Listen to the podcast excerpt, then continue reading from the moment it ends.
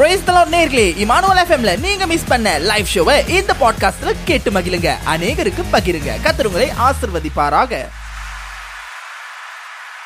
இன்னைக்கு நிகழ்ச்சியில சாய் நீங்க என்னதான் பேச போறீங்க அப்படின்றீங்களா?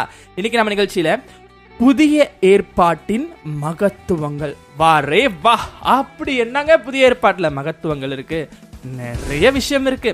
ஆனா நான் எல்லாத்தையும் உங்ககிட்ட சொல்ல முடியலனாலும் ஒரு சில விஷயத்தை நீங்க எளிதா புரிந்து கொள்ளும் விதமா அது ஒரு இன்ஃபர்மேஷன், அதாவது ஒரு டிப்ஸ் அல்லது ஒரு ஏதாவது ஒரு இது வைத்துக்கோங்களேன், நீங்களே அதுக்கு பேர் வைத்துக்கோங்களேன். ஸோ அப்படியாக நான் சொல்லுகிற விஷயங்கள் வந்து இப்போ இருக்க போகுது. புதிய ஏற்பாட்டை முழுவதாகவே, முழு புதிய ஏற்பாட்டு அதை அப்படியாக நம்ம அதுக்குள்ளே இருக்கிற மகத்துவம், அது எதற்காக கொடுக்கப்பட்டது, யாரால் அருளப்பட்டது, எப்படி எந்த மொழியில எழுதப்பட்டது, இப்படி சொல்லி பல விஷயத்தை நிகழ்ச்சியில பார்ப்பதற்கு முன்பாக பாட்டின் மகத்துவங்கள், மகத்துவம் நிறைந்ததுங்க கர்த்தருடைய வேதம். ஹalleluya.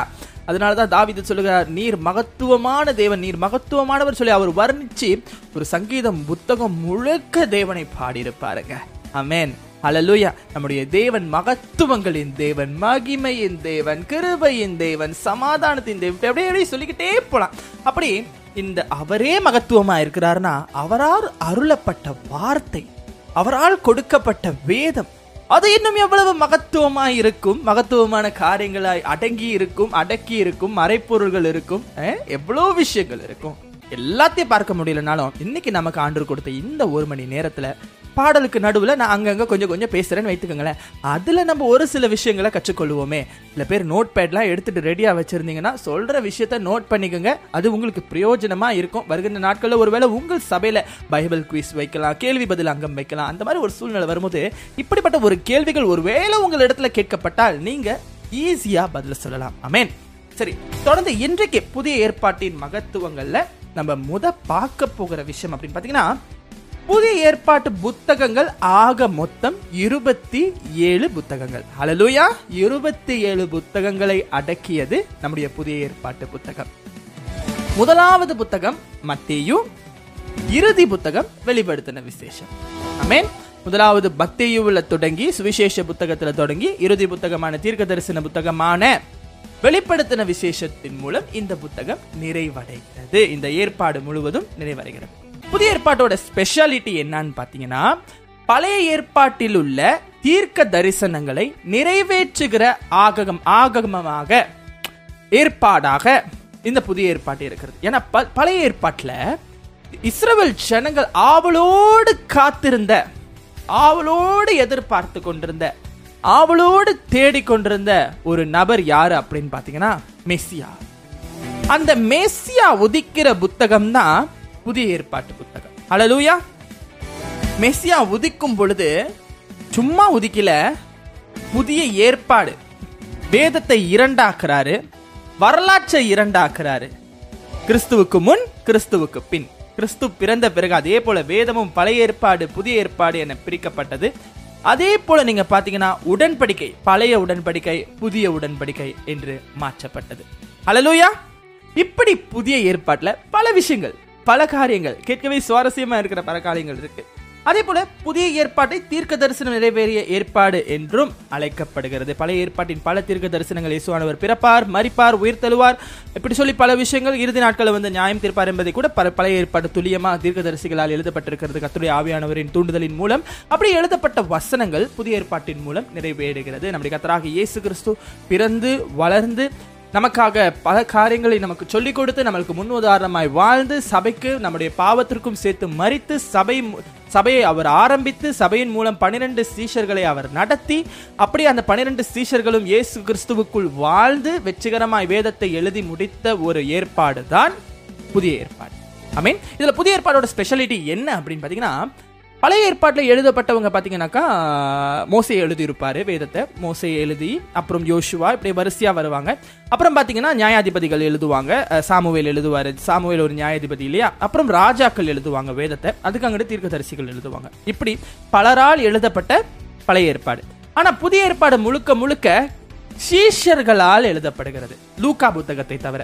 லூக்கா புத்தகம் அப்படின்னு சொல்லும்பொழுது லூக்கா வந்துட்டு அவர் ஒரு வரலாற்று ஆசிரியர், அந்த மாதிரி ஒரு சூழ்நிலை, ஒரு எழுத்தாளர் வச்சுக்கோங்களேன். இவங்க கண்டு சொன்ன விஷயத்தை அவர் வந்து சாட்சிபூர்வமாக எழுதுகிற ஒரு புத்தகம் என்றும் சொல்லப்படுகிறது லூக்கா புத்தகம். ஸோ ஸோ ஆகையினால தான் வேதம் இப்படியாக புதிய ஏற்பாடு. ஸோ பழைய ஏற்பாட்டில் பார்த்தீங்கன்னா எல்லாமே சுகமாக வாழ்ந்து கொண்டிருக்கும் பொழுது எழுதப்பட்ட ஒரு காரியமான ஒரு புத்தகம். ஆனால் புதிய ஏற்பாடு அப்படி அல்ல, ஒரு ரத்த சரித்திரம். ஒவ்வொரு அந்த புதிய ஏற்பாட்டுடைய சபை ஆரம்பமே பார்த்தீங்கன்னா ரத்த சரித்திரத்தோட, இயேசு கிறிஸ்துவின் மரணத்தோட உயிர்த்தெழுதலோட ஆரம்பிக்குது. அப்படியே தொடர்ந்து சீஷர்கள் அவங்களுடைய வாழ்க்கையில் சந்திக்கிற பிரச்சனை, போராட்டங்கள் அப்படி சொல்லி 12 சீஷர்களும் பலவிதமான சவால்களை சந்திச்சு இந்த முழு வேதத்தையும் எழுதி முடிக்கிறாங்க. ஸோ இந்த வேதத்துல புதிய ஏற்பாட்டில் இன்னும் என்னென்ன காரணம் நம்ம பார்த்து கொண்டிருக்கிற தலைப்பு புதிய ஏற்பாட்டின் மகத்துவங்கள். ஹல்லேலூயா! இந்த புதிய ஏற்பாட்டு மகத்துவங்கள் அப்படின்னு சொல்லும் பொழுது இதில் தொடர்ந்து நம்ம பார்க்க போகிற விஷயம் என்ன பார்த்தீங்கன்னா, புதிய ஏற்பாடு எழுதப்பட்ட மொழி. சரிங்களா?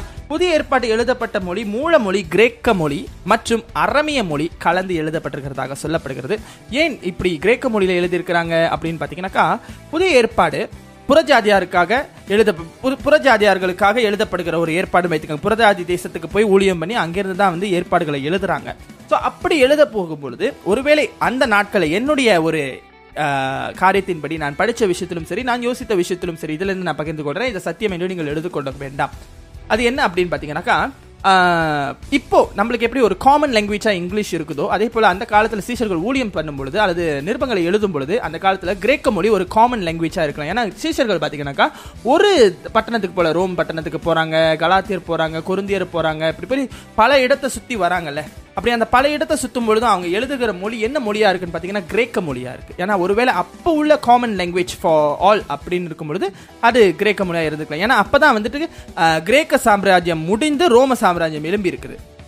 சரிங்களா? கிரேக்க சாம்ராஜ்யம் முடிந்து ரோம சாம்ராஜ்யம் எழும்பி அப்போ தான் வந்து சபை வந்து ஆரம்பிக்குது இல்லைல்ல. அந்த ரோம சாம்ராஜ்யம் கொஞ்சம் நாள் கழிச்சு இயேசு கிறிஸ்து மரணத்துக்கு பிறகு தான் சபை ஆரம்பிக்குது. ஸோ அப்போ ஸ்டீல் வந்து ரோமர்களோட எம்பையர் டைமில் கூட கிரேக்க மொழி தான் மூலமொழியாக யூஸ் பண்ணியிருக்கலாம் அப்படிங்கிறது ஒரு கருத்துக்களும் கூட அநேகர் இதை வந்துட்டு பதிவும் செய்திருக்கிறாங்க. ஆனால் இது வந்துட்டு சத்தியம் கிடையாது. ஆகையினால கிரேக்க மொழியில் எழுதப்பட்டதுக்கு இப்படி ஒரு காரணம் இருக்கலாம் என்பது தான் என்னுடைய கருத்து. சரி, புதிய ஏற்பாட்டு வேதாகமத்தில் மொத்த வேதாகமத்தில் நான் சொல்கிறேன், பழைய ஏற்பாடு புதிய ஏற்பாட்டில் மொத்த வசனங்கள் பார்த்தீங்கன்னா 31,102 வசனங்கள் உள்ளதாக சொல்லப்படுகிறது. அவற்றுள் புதிய ஏற்பாடு மட்டும் 7,957 வசனம். அப்பா, 1 2 இல்லை, எத்தனை வசனம்? புதிய ஏற்பாட்டில் மட்டுமே 7,957 வசனங்கள். இது எல்லாம் எதற்காக கொடுக்கப்பட்டது? எதற்காக? நமக்காக. ஹல்லேலூயா! நாம் வாசித்து நம்ம கிறிஸ்துவுக்குள் வேரூன்றி நிற்கும்படியாக அவருடைய வார்த்தையை நமக்கு தந்தருளினார். ஆமென். தொடர்ந்து புதிய ஏற்பாட்டில் மிகவும் அதிகப்படியான அதிகாரங்களை கொண்டது, மிகவும் குறைந்தபடியான அதிகாரங்களை கொண்ட புத்தகங்கள். நம்ம அடிக்கடி வாசிக்கிறது தானே புதிய ஏற்பாடு இல்லையா? நம்ம அடிக்கடி பார்க்கிறோம், வாசிக்கிறோம், வேதத்தை அடிக்கடி வீட்டில் வைத்திருக்கிறோம். நீங்கள் நான் சொல்கிற விஷயங்களை நீங்கள் வந்து செக் பண்ணலாம், அது உங்களுக்கு இன்னும் பிரயோஜனமாக இருக்கும். ஸோ ஆகப்படினால புதிய ஏற்பாட்டில் அதிகப்படியான அதிகாரங்களை கொண்ட புத்தகம் மத்தேயு மற்றும் அப்போஸ்தல புத்தகம் இரண்டுமே பார்த்தீங்கன்னா 28 அதிகாரங்களை கொண்டவையாக இருக்கும்.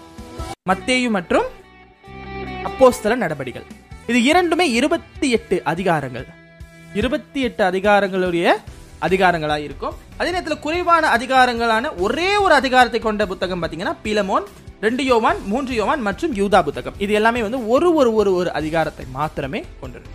சரிங்களா? ஸோ இப்படி வேதத்தில் புதிய ஏற்பாட்டில் இந்த மாதிரி காரியங்களும் இருக்கு. ஓகே, இப்போ புதிய ஏற்பாட்டினுடைய அந்த ஒரு ஸ்ட்ரக்சர் நம்ம பார்க்க போகிறோம். அந்த ஒரு கேட்டகரைஸ் எப்படி இந்த புதிய ஏற்பாட்டு இந்த பாகம் பிரிக்கப்படுகிறது அப்படின்னு சொல்லி.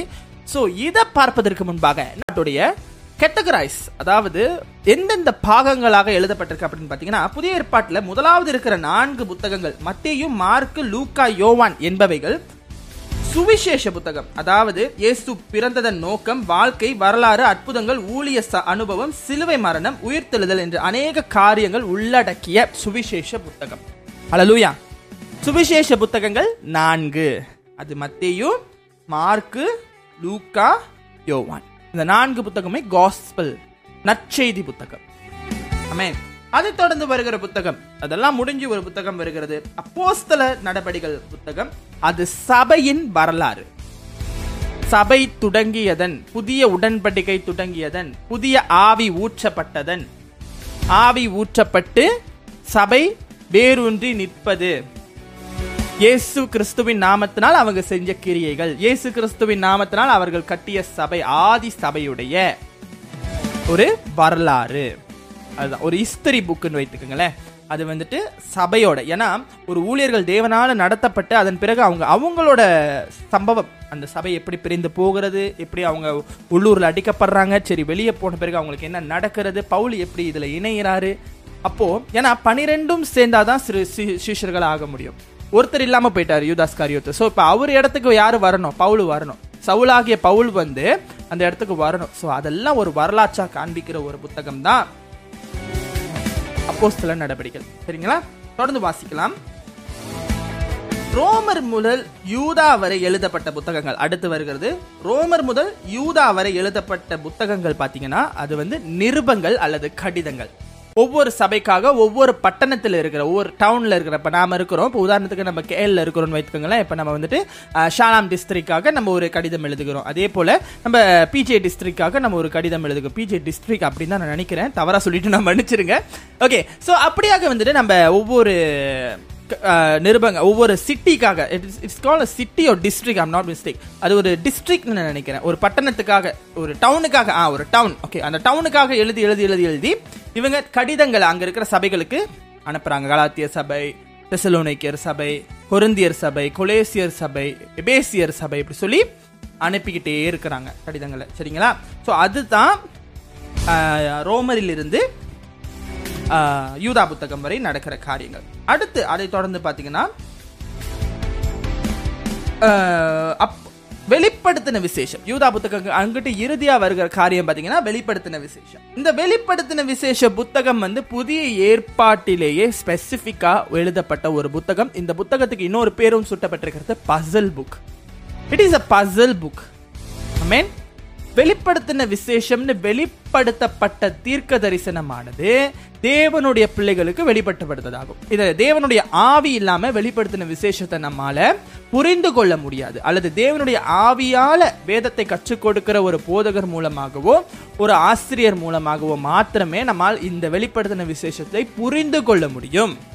சாதாரணமாக நம்மால் வந்து எளிதில் படித்து புரிந்து கொள்ள முடியாது. காரணம், it is a puzzle book. வெளிப்படுத்தின விசேஷத்தில் இருக்கிற மறைப்பொருள்களோட பதில்கள் மொத்த வேதாகமத்திலும் இருக்கு. எப்படின்னா, வெளிப்படுத்தின விசேஷத்தில் வருகிற மிருகங்களுடைய அதனுடைய அடையாளம் எங்க இருக்குன்னு பார்த்தீங்கன்னா தானியல் புத்தகத்தில் இருக்கு. அப்படி முத்திரைகள் 4-7 முத்திரைகள் இருக்கு, 4 குதிரைகள் வருது. காலத்திற்கு ஏற்ப அநேக காரியங்கள் வெளிப்படுத்தின விசேஷத்தில் பதிவு செய்யப்பட்டிருக்கிறதுல. ஸோ அது எல்லாமே வந்து தீர்க்க தரிசனமாக நடக்க போகிற காரியங்கள். ஸோ வெளிப்படுத்தின விசேஷம் என்பது புதிய ஏற்பாட்டு சபைக்கு அல்லது புதிய ஏற்பாடில் இருக்கிற ஒரே ஒரு தீர்க்க தரிசன புத்தகம். வேதத்துல துல்லியமாய் தீர்க்க தரிசனம் உரைக்கப்பட்டது 2 இடத்துல. ஒன்று மத்தேயு 24 அதிகாரம் அல்லது லூக்காவிலும் உரைக்கப்பட்டிருக்கிறது. இயேசு கிறிஸ்து வருகை குறித்து அந்த இடத்துல பேசுவார். அது பல இடங்கள்ல, அதே போல ஒரு கல்லின் மேல் ஒரு கல் இல்லாதபடிக்கு இந்த இடம் இல்லாத போகும், பல இடங்களில் தீர்க்க தரிசனம் இருக்கும். ஆனா வேதத்துல ஒரே மொத்த புத்தகமும் தீர்க்க தரிசனமா இருக்கிற புத்தகம் எது அப்படின்னு பாத்தீங்கன்னாக்கா அது வெளிப்படுத்தின விசேஷம் தான். ஏனென்றால் புதிய ஏற்பாட்டில், வேதத்தில் சொல்ல முடியாது, புதிய ஏற்பாட்டில் ஆங்காங்கே தீர்க்க தரிசனம் உரைக்கப்படும். ஆனால் முழு புத்தகமுமே தீர்க்க தரிசனமாய் உரைக்கப்பட்ட ஒரு புத்தகம்னா அது வெளிப்படுத்தின விசேஷம். அல்லேலூயா, அல்லேலூயா. ஸோ ஆகையினால இந்த வெளிப்படுத்தின விசேஷமும் புதிய ஏற்பாட்டில் ஒரு பங்கு. ஸோ இந்த புதிய ஏற்பாட்டை ஏன் நம்ம வந்து எடுத்துக்கிறோம்? பழைய ஏற்பாட்டு வாக்குறுதியை நம்ம புதிய ஏற்பாட்டில் காண்கிறோம். புதிய ஏற்பாட்டில் இயேசு கிறிஸ்துவை பின்பற்றுகிறவங்க மேசியாவுக்கும் நமக்கும் இருக்கும் உறவை நம்ம வலுப்படுத்துகிறோம். அதே போல புதிய உடன்படிக்கையான இயேசு கிறிஸ்துவ உடன்படிக்கையை கை கொண்டு இப்படி நம்ம எப்படி இந்த புதிய உடன்படிக்கையோடு தேவனோடு வாழ வேண்டும், புதிய ஏற்பாட்டுக்கும் பழைய ஏற்பாட்டுக்கும் உள்ள வித்தியாசம் என்ன, நமக்கு கொடுக்கப்பட்ட பிரமாணத்தின் முறை என்ன என்று சொல்லி பல விஷயங்களை நம்ம வந்துட்டு கற்றுக்கொண்டு இதன் மூலம் நம் ரட்சிப்பை உறுதி செய்ய நம்ம வந்துட்டு இந்த புதிய ஏற்பாடு நமக்கு உதவுது. ரட்சிப்புக்கு நேராக நம்ம நடத்துகிறது. இதுதான் புதிய ஏற்பாட்டோட கருப்பொருள். என்னன்னு பார்த்தீங்கன்னா, புதிய ஏற்பாடு முழுக்க முழுக்க இயேசு கிறிஸ்துவை பற்றி சொல்லியிருக்கும், ரட்சகரை சொல்லியிருக்கும், ஆவியானவரை சொல்லியிருக்கும், மேசியாவை சொல்லியிருக்கும், நற்செய்தியை சொல்லியிருக்கும், பாவத்தில் விடுதலையை பற்றி சொல்லியிருக்கும், நல்வாழ்வை குறித்து சொல்லியிருக்கும், தேவ ஊழியத்தை குறித்து புதிய ஏற்பாடு சொல்லியிருக்கும். அதே நேரத்தில் நித்திய ஜீவனை பற்றி பெரும்பாலான இடத்தில் பேசியிருக்கும். இதுதான் புதிய ஏற்பாட்டோட முக்கிய ஸ்பெஷாலிட்டிஸ். கருப்பொருள் சொல்லுவாங்க, இல்லாட்டி டேக்ஸ்ன்னு சொல்லலாம். நம்ம ஒரு விஷயத்தை சொல்லும்பொழுது அதுக்கு ஒரு டேக்ஸ் கொடுப்போம்.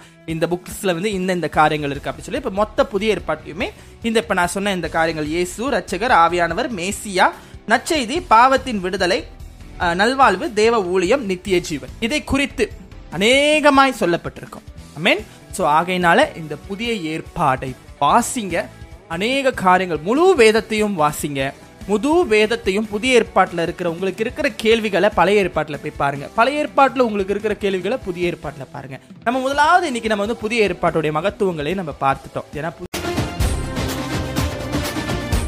இந்த பாட்காஸ்ட் எபிசோடை கேட்டு ஆதரவு வழங்கிய உங்கள் அனைவருக்கும் எங்களது மனமார்ந்த நன்றிகளை தெரிவித்துக் கொள்கிறோம். இமானுவல் FM இன் மற்ற பாட்காஸ்ட் பாகங்களை இமானுவல் FM வலைதளம், anchor.fm, Spotify மற்றும் Apple பாட்காஸ்டில் எங்குமே பொழுதும் கேட்டு மகிழுங்கள். நீங்கள் கேட்டுக்கொண்டிருப்பதே உங்கள் இமானுவல் FM. தேவன் நம்மோடு.